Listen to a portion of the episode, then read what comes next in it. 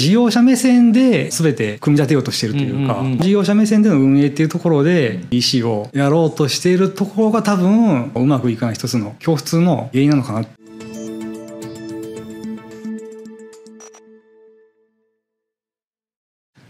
皆さんこんにちは。西野未来ようこそ今回はですね株式会社チョッピーデイズの代表取締役、えー清水大輔さんをお迎えいたしまして顧客視点というテーマで、えーいろいろとお話をお伺いしていきます。清水さんよろしくお願いします。よろしくお願いします。わざわざ岐阜から起こして はるばる。はい。拠点がなんかずっと中部地方が多いということで。あそうですね。ずっとはい。今は EC の支援されてるんですよね。EC 業者さんの支援さあそうですはい。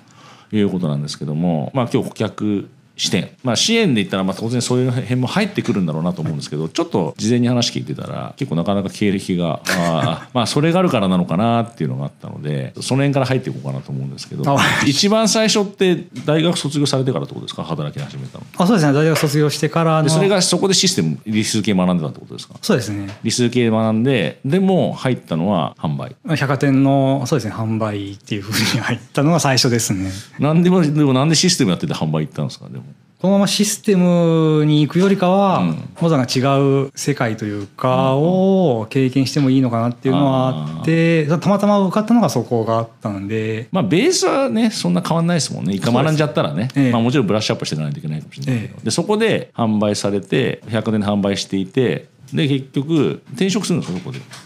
あそうです。転職はい。で EC 関連の会社に入ったまあ、システム系というか、開発系のまあ会社には。あ開発系の会社に入られたんそうですねはい。はい、そこでサイト作成とか。そこでその割とちょっと特殊なところがあって、その海外のソフトウェアも取り扱ってた会社で、はいはいはいまはあそこで開発もしながら顧客のサポートとか。い代理店みたいなことやられてたってことですかもある会社で、まあそこでそのソフトウェアのサポートとか問い合わせとかっていうことも対応する、まあ、テクニカルサポートみたいなこともやってたところがあります、うんいやでもそそれでなんか同時進行で販売もされてたっていう話もちょっとちらっと聞いたような。ソフトウェア売るにしてもどうやったら売れるのかなっていうところもその時も考えてて。それって作り作るのもやっててそれを売るってこともやってたってことですか？あそうですね。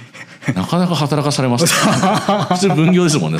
そうですね。えー。なるほど。それで、まあ、物が良ければいいっていうものでもないしっていう感じもあったって感じ？あそうですね。で実際その販売実績あってもそれで売れるかどうかっていうののどうやったらそのものを知ってその商品の購入まで至るのかっていう、のをちょっとその時に考えてでそうですね。結局それで今はもうそこもやめられて今は自分ご自身でやられてると。あそうですね。はい。今は完全にご自身でやられてると、どちらかというと今は中小企業の EC サイト。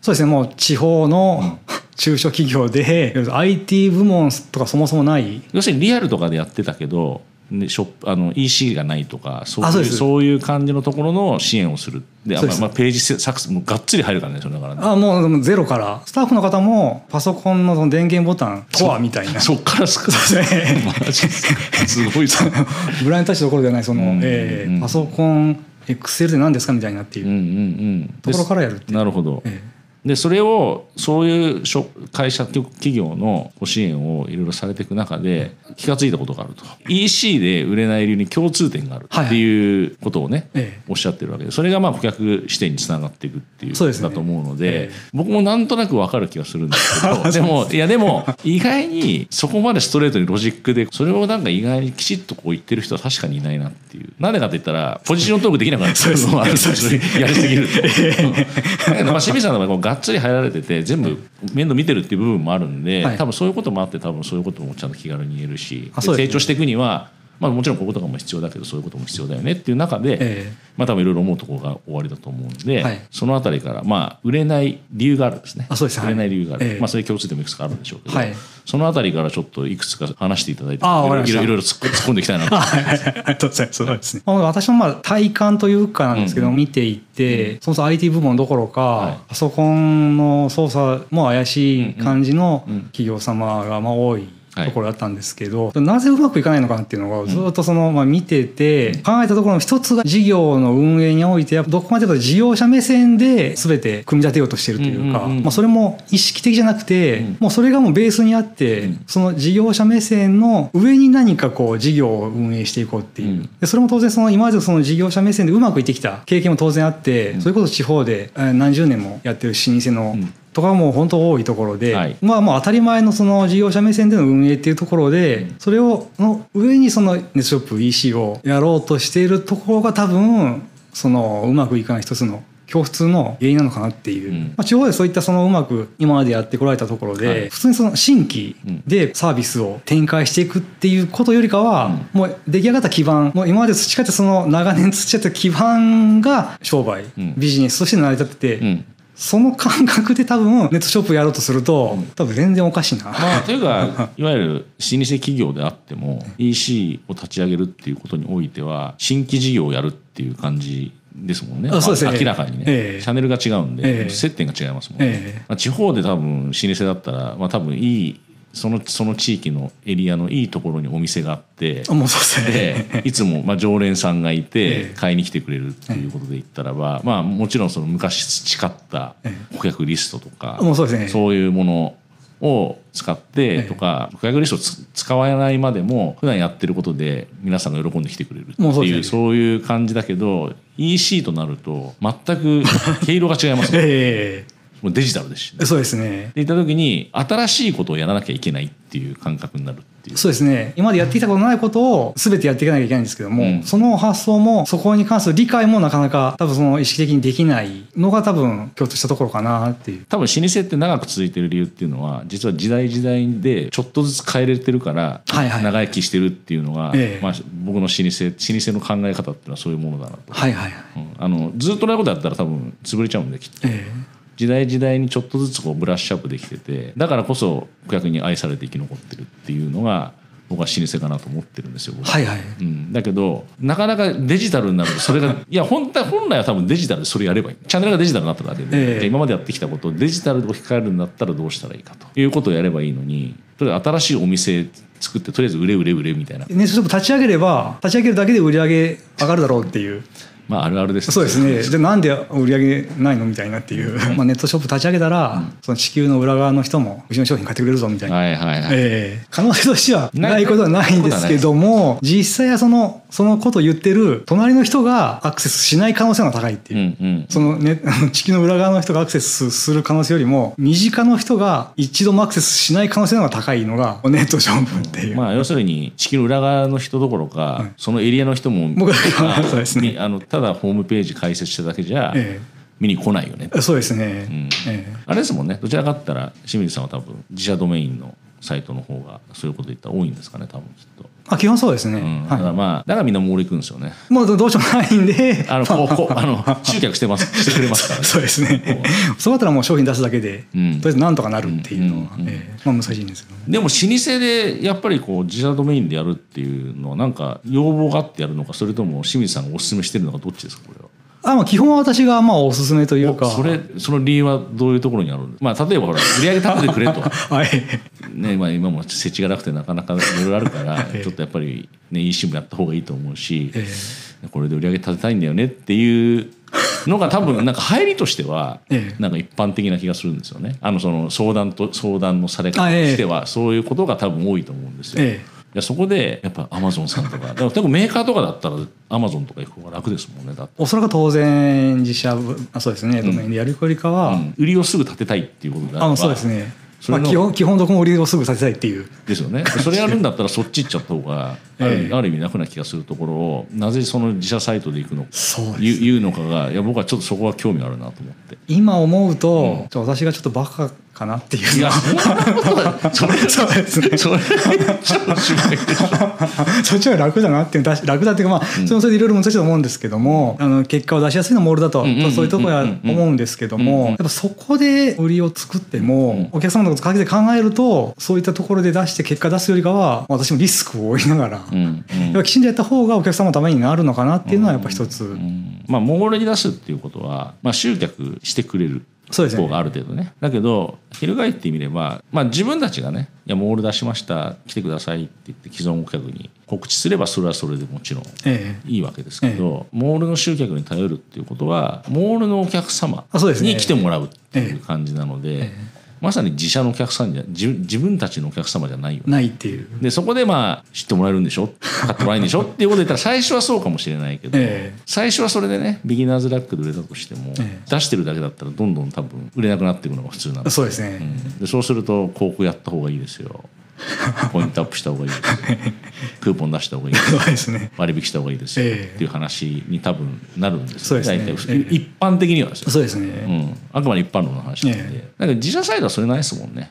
自分たちがやらなければそれはないですよね。そうですね。言言われないからね。えいや僕も自社サイトメインでやってるんで,、すけどいや結構僕もやり始めの時に僕もメーカーなんでメーカー仲間でやり始めたんですよ。あぼ僕が最初やったんですけど、はあ。あメーカーの人がじゃあなんかいいいんでしょみたいな「いや全然よくないっすよ。全然売れないです売れないです」って言うけど まあどうしよう俺もやってみようかなとかって言ってあ。やった人多かったんですけどやっぱり全然売れないんですよね、えまあ、僕は2002年からやってたから余計そうなんですけど。あなるほど、うん、だそうなんです。よでそうするとやっぱりやめちゃうんですよねみんな。そうですね。でそこで、まあ、多分普通に自社サイトでやってたら多分そういうことになると思うんですよ。えでそこでじゃあ顧客視点って言った時に、まあ、どういうことをすべきなのかってことですよね。で売れない理由は多分出せばいいよねって思ってるのが一つですね多分ね。あそうですね。ええ。出せばいいと。他に何かあります？なんか思うところ。出せばいいと思って出して何もしてないっていうのがうちは老舗で物もいいしみたいな。あ その物の良さで売ろうとしてるっていうのが一つ。多分これはよくある話はい他に何かありますか？なんか売れない理由っていうところで共通してるところ大体そのモールじゃなくて自社で立ち上げた時に、最初の期待これでもしかしたらすごいことになるんじゃないかみたいな。もうその業務回らなかったらどうしようみたいなところからこう全くの反応がない、ん。時のこのどうなってんだみたいな。なんかシステムがおかしいんじゃないかみたいな。そういう、はい。からもうその時点ですぐ大体ほとんどおそらく90%ぐらいがもう手詰まり。最初に口に出しちゃいないと思うんですけども出せばもう売れるだろう。いやいや絶対思ってますよねそれそれこそ今までコロナの関係もあって、はいはいネットショップがみたいなところで、うんうんうんその時点で多分何も用意しないっていう。とりあえずネット出せばいいんだよねえでそこでダメだとシステムのせいにすると、ええ。うんまあ、他人のせいに他えのそうですね。で現場のスタッフが悪いんじゃないかみたいな。ああ、ええ。さあそこまで行くわけですか、ええでも行くとこもある。ええでも注文ないのに現場のスタッフ関係ないしっていうようなええ確かに。とかそれも何が原因なのかどうしたらいいのかっていう打ち手がもうそれですでにないっていう。考えてないですもんね。もう考えてない。だからさっきも出せば売れるよ。売れるよね。思ってたからそうですね。何にもしなくてもいい買って売れるんでしょ？みたいな、ええ。それまた他の会社のお話は聞いてあそこなんかすごい出しただけで売れてるみたいな、うん。でも聞くとやっぱ楽天出したりとかそのモデルに出してるところが話聞いててみたいなうち全然売れてないみたいな。うん。えそうなってくるとねじゃあうちもモール出そうよみたいな話にもなっちゃうあまあまあそうですね。でも多くの方は多分そうなのかなっていう、あ一般的にです。一般的にはまあ多分一般的にはもう自社サイト選ばないですね。まあ、なるほど清水さんとかみたいな人相談しない限りは あーそうですね。一般的には選ばないですね、そうですなるほど。ほぼ。確かに。うん、まあね中国とかもないしそもそも。まあそまあそれはやっぱりモールにぶら下がった方が売りやすいよね。そうですね。これはでも確かにまああながち間違いでは最初の段階では間違いっていう時にまあ出せばいいと思ってたと。でも売れないから人のせいにしちゃう、まあ、他のせいにしちゃう。まあそうですね。ええ他に何かありますか？もし。あそこでだからあの商品が悪いじゃないかとか、あそこにも行くわけですね。ええもういろんなだからそこでもうもうもう全部もう売れない理由を全部他の 他のせいにしちゃう。そうそうですそうです。そこはだからいわゆる事業者目線というか、今まであ今までやってきたのにリアなんでなんだっていう。なんで EC で売れねえんだよって、ええ。EC を出せば売れるんじゃないのって思ってる方が結構その清水さんが今まで出会出会われた方。今結構多い。最初の段階だって。いうはい。では多かったとそうですね、でも今の話言ったらまあ多分そうですねっておっしゃったから多分今は変わってきてるですよね。お手伝いされてる会社に関しては。今はそうですね。がっつり入られてるわけで。まあそうですね。まあでもそのレベルで言ったらがっつり入んないと変わんないですよね。変わらないですし私もいろんなところからいろんなことをまあ言われる。いろんなとこからいろんなこと。もうすぐその直接清水はあいつがダメなんじゃないかっていう。ああまあもうままさにもうまさに。い一番一番あのスケートボードにされる存在。ええいやしやすい、うんうん。叩かれやすい、ん。叩きやすいのはあるんで、うんうんうん。まあ、当然そう思ってもしょうがないかなっていうのは立場的にも思うので、うんすぐその本質的な原因というよりかは、ん。そういう商品が悪いんじゃないかとか、いろいろあってそれでネットショップやられたことない人にアドバイス聞いちゃったりとかしてそれでいや今はやっぱどこどこの名産のなんかそういうマグロとか、うん他のものを扱った方がいいよ。異常とかっていうそういうのじゃないと売れんぞみたいなってああもう仕入れして他のものを売ればみたいな。いうっていう。それも別に EC 詳しくない人に聞いて。ない人に聞いちゃっていやじゃあそんなコストまたかけて全然違うことをしようとしてるっていう、うん。まあ、それも止めたりとかっていう。これはだから詰まるところで言うとどういうことなんですかね。